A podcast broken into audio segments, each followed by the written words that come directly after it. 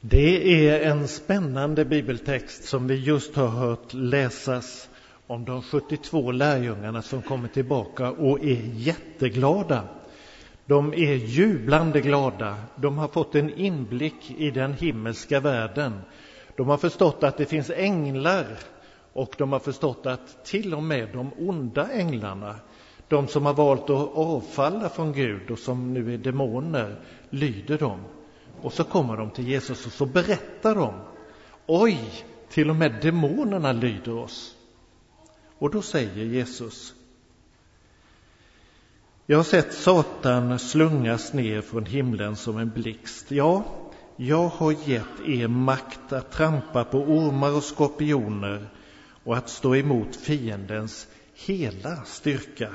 Och ingenting ska skada er. Men, och så kommer det.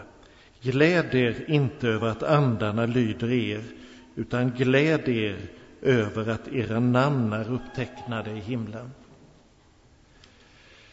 Först, det allra första jag vill säga, vi får lov att vara glada. Man skulle kunna betona den här texten, aja baja, gläder inte. Men då missar man själva poängen. Jesus vill att vi ska vara glada. Så lägg det överst på hjärtat. Jesus vill att du ska vara glad. Kristendomen är ingen hängande läpparnas religion. Det är en glädjens religion. Vad sjunger vi när vi äter tillsammans? Jo, glädjens Herre var en gäst. Gläder i Herren, står det i Filipperbrevet.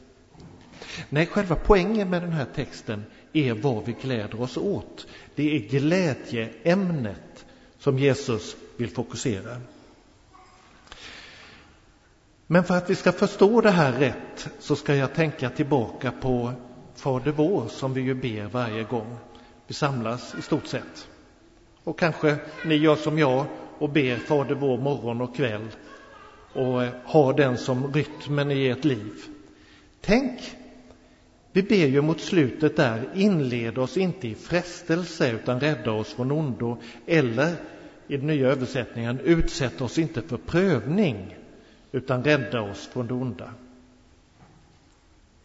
Och då tänker kanske du, som jag också frestas tänka, det är svårigheter vi ber Gud att han ska rädda oss från. Det är motgång. Det är riktigt svår andlig och själslig och kanske fysisk tortyr Gud rädda mig från att det blir riktigt, riktigt motigt i livet. Men vet du vad? Kanske också den bönen handlar om att det kan gå väl i livet och att skydda mig och bevara mig i medgången. Ja, jag ser i flera ansikten att det är nog flera som funderar över, det var en ny tanke, skulle inte medgång vara bra? Vad, vad är detta? Är det en motgångspredikant vi har fått? En baklängespredikant? Nej, det är inte det. Men tänk om du drar ett tungt lass i en uppförsbacke. Där är fullt med tunga saker som du ska släpa upp. Och så spänner du dig för och så bär du. Ja, rättare sagt, du släpar upp den för uppförsbacken. Det är tungt, det är jobbigt, det är en motgång.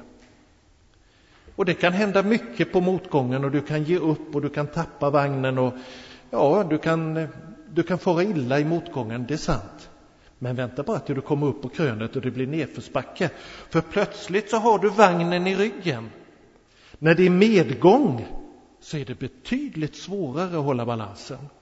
Då trycker hela medgången dig i ryggen. Och om du snavar så kör den över dig. Det är farligare i medgången än vad det är i motgången. Du behöver mer tänka på hur ska jag kunna säkra att jag klarar det här? Det finns ju små kilar som man kilar in när man behöver vila sig. Som man sätter vid hjulen, kanske ni tänker på det när man är ute och rullar med en husvagn och så behöver man säkra upp. Ja, då har man en liten kil för att inte husvagnen ska röra sig. Eller någonting annat, en tegelsten kan man stoppa. Och när man är i uppförsbacken och behöver vila sig, ja då kanske man stoppar den där kilen eller tegelstenen bakom hjulet och så pustar man ut lite grann. Och det måste man få lov att göra. Men vad är det glädjeämne som du stoppar in och vilar dig lite grann åt? Så att det inte går för fort i eh, uppförsbacken men framförallt i nedförsbacken när du har medgången. Ja, jag skulle bara vilja ta oss med i att nedförsbacken, då när allting går oss väl, när eh, framgången sitter som en tryck i ryggen, då är det farligast. Ja, men säger du, säger inte hela världens erfarenhet att det är precis tvärtom?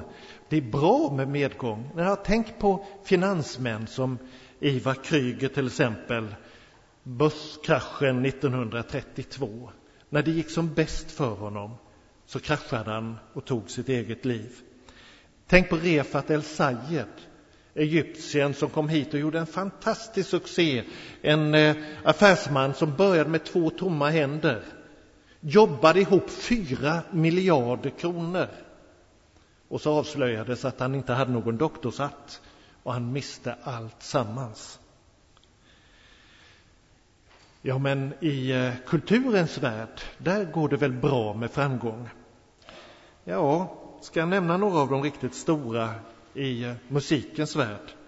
Billie Holiday, Jimi Hendrix, Bob Marley, Janis Joplin, Whitney Houston, Elvis Presley, Ted Gärdestad, Avicii.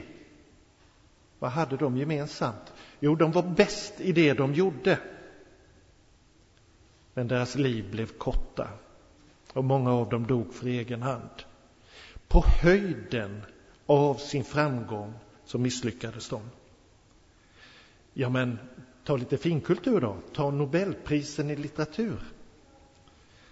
Också där så finns det faror. Just själva Nobelpriset i litteratur har kallats av John Steinbeck för en dödskyss. Och han var Nobelpristagare han hade det gemensamt med eh, Ernst Hemingway och eh, Boris Pasternak som skrev Dr. Chivago att de skrev ingenting efter att de fick Nobelpris. Framgången blev så total så det bara låste sig. Så det är så att vi ska glädja oss men kanske vara mest oroliga i framgången. Och då säger Jesus vad vi ska glädja oss åt. Han säger Gläd er över att era namn är upptecknade i himmelen. Det är den tegelstenen du ska peta in vid hjulet när du behöver vila dig. Det är det som gör att du kan hålla balans i motgång, ja, men i medgång. Han har skrivit ditt namn i Livets bok. Och vad kostade det honom att kunna göra det? Med vilket bläck är ditt namn skrivet i Livets bok? Med Jesu blod. Det kostade honom att tömma sin kropp på blod. Med det blodet har han tecknat dig och skrivit dig i himmelen. Du har alltså en glädje som inte är i dig själv, i din ansträngning, hur duktig musiker du är, hur duktig företagsledare, student, präst, skolelev, ja ni vet allt detta. Att ha sin glädje i sig själv, sin egen förmåga, sin egen framgång, det är farligt. Varför då? Därför du kan få lasset över dig. Men att ha sin glädje utanför sig själv, på den allra bästa platsen, i himlen, är tryggt. Amen. Herre, vi ber Hjälp oss att inte ha vår glädje i det som förgår, det som är farligt och det som kanske bländar oss, utan att ha vår glädje i dig och ha vår glädje i himmelen som aldrig förgår. Amen.